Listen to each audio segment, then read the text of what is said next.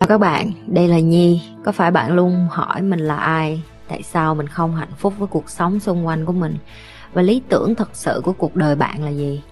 Đây là nơi mà Nhi sẽ chia sẻ cũng như trả lời hết tất cả những cái câu hỏi của các bạn cũng như những trải nghiệm thực tế để giúp Nhi trở thành người hạnh phúc và thành công trong cuộc đời của mình cũng như những cái trải nghiệm để giúp Nhi trở thành một life coach thành công giúp những người trên thế giới và bây giờ Nhi đem nó về Việt Nam cho các bạn.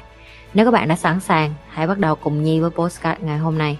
Hà, em khóc liệt và đôi khi cái cách em đối xử với cái tình yêu mà em gọi là tình yêu dành cho ba má em á, đôi khi em phải khóc liệt với nó, đôi khi em phải khắc nghiệt với nó và đôi khi em phải lạnh lùng với nó.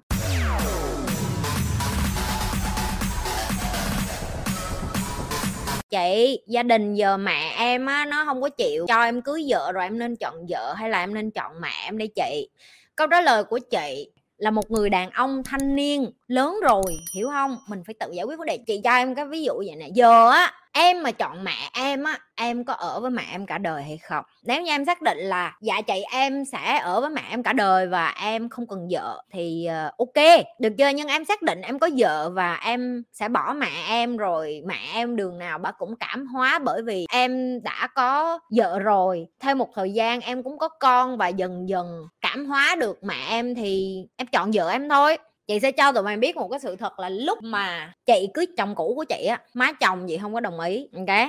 Rồi chị sẽ nói với em tại sao má chồng chị không đồng ý. Tại vì người singapore, người ta biết rất ít kiến thức về người việt nam và mẹ của ảnh là người sinh nhưng mà là gốc ấn độ á. Em nếu tụi mày coi phim ấn độ rồi là tụi mày biết người ta muốn con của họ cưới người ấn độ luôn. Chứ họ không có muốn con của người ta cưới một cái con mà còn nước ngoài, mà đã là nước ngoài rồi mà còn là Việt Nam mà Việt Nam là nghe bên này là làm gái đồ rồi đó. Chị còn nhớ có một cái chuyện rất là hài. Hôm đó là lần đầu tiên đi gặp nhà ảnh á, cái mẹ ảnh mới hỏi cái câu là, ủa mày quen con bé Nhi ở đâu vậy? Tức là quen chị ở đâu á, thì ảnh mới trả lời hài là, quen ở Ghê Lăng á mẹ.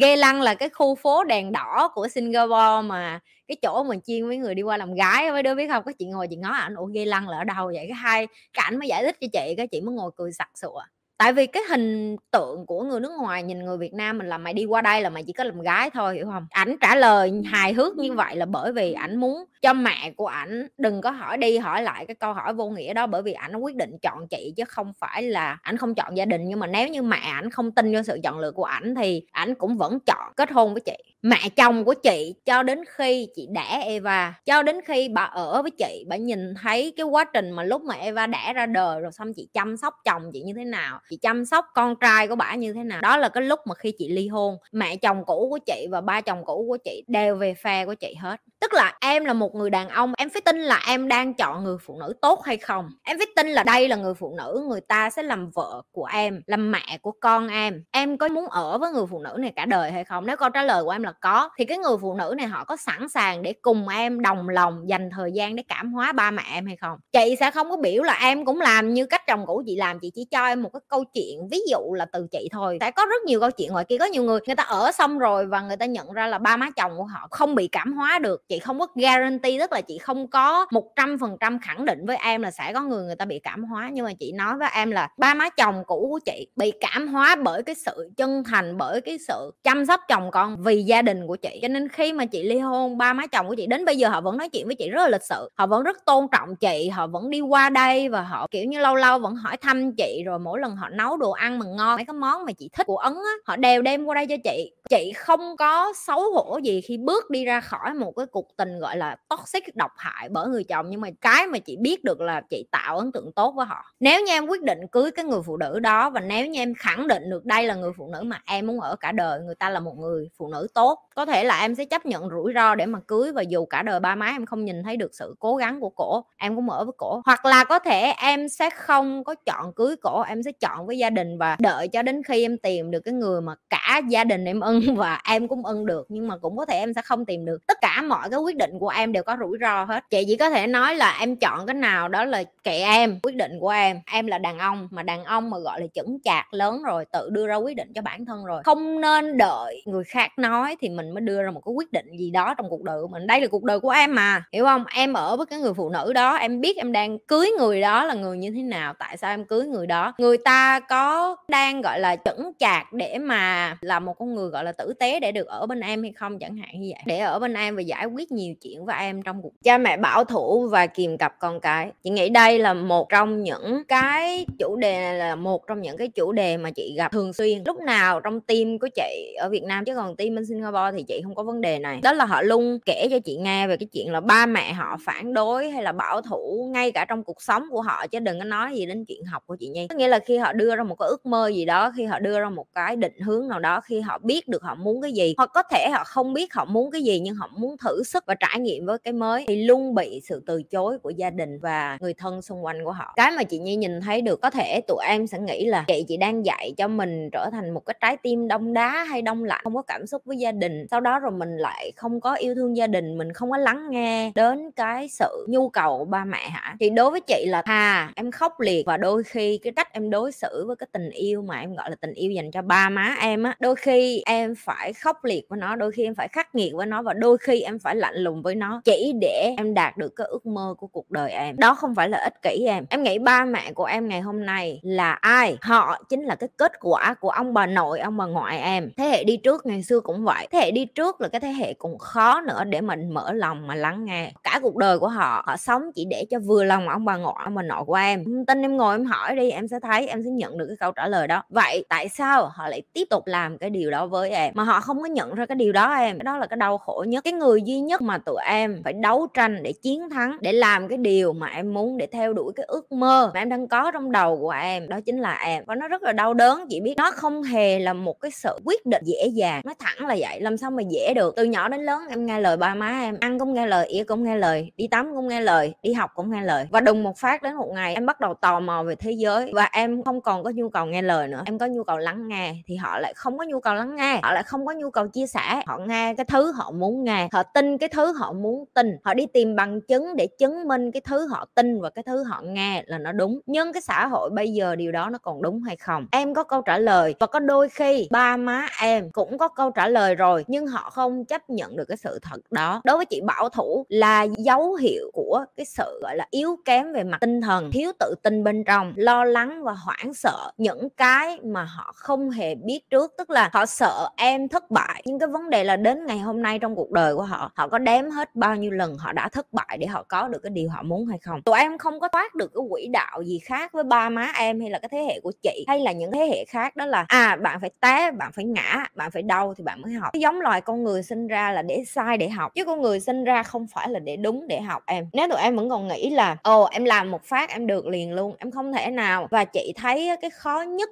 để cho một con người ngày hôm nay á, thành công được đó là cái cơ hội họ được sai bao nhiêu lần, chứ không phải là cái cơ hội họ làm đúng được bao nhiêu lần. Tại vì chỉ có khi em làm sai càng nhiều lần càng tốt, thì khi đó em mới thấy được là bản thân của mình tiến bộ lên từng ngày như thế nào. Hãy cho bản thân mình bứt phá cái nỗi sợ hãi bằng cách là chấp nhận được là ba mẹ em cũng là con người, và đã là con người thì họ cũng sẽ không hoàn hảo, họ sẽ bảo thủ, họ sẽ cố chấp. Và nếu như muốn làm và theo đuổi cái điều em muốn, đừng có nỗ lực để thay đổi ba mẹ em nữa. Ờ, hãy nỗ lực đi tìm cái con đường em muốn và theo đuổi cái đó. Em càng nỗ lực để mà giải thích cho ba mẹ em nghe tại sao em thích cái đó, tại sao em muốn theo cái đó. Ba mẹ em càng không có muốn nghe. Ba mẹ em chưa bao giờ có nhu cầu lắng nghe cái điều đó. Chị không nói tất cả ba mẹ, có những người người ta may mắn em người gặp cha mẹ rất là tâm lý. Người ta gặp những người cha mẹ ờ, sẵn sàng cho con của mình được ờ, trải nghiệm cái điều mà họ muốn. Ví dụ như chị Nhi, Eva mà về mà nói là mẹ mày cho con làm cái này được không? Mẹ cho con trải nghiệm cái kia được không? Chị sẽ ủng hộ hai tay hai chân. Tại vì chị sợ nhất là nó không biết nó muốn cái gì và nó làm biến và nó ở nhà nó thụ động thôi tụi em. Chị không có sợ mà con chị nó thích leo đèo lội suối rồi bởi vì chị có như vậy nó mới mạnh hơn được. Chị còn rất ủng hộ nếu như Eva có thể lết mông lết đít đi ra ngoài đường và tìm cái điều nó thật sự đang tìm kiếm. Nó còn nhỏ nó mới có 5 tuổi à. Nhưng mà chị nghĩ đến khi nó cấp 2, cấp 3 nếu nó muốn chị sẽ ủng hộ hết mình và hết lòng về cái điều đó. Chị không có muốn cho con của chị phải chịu cái mà chị phải chịu hồi xưa. Chị đã chấm dứt cái tư duy cổ hủ đó rồi. Ok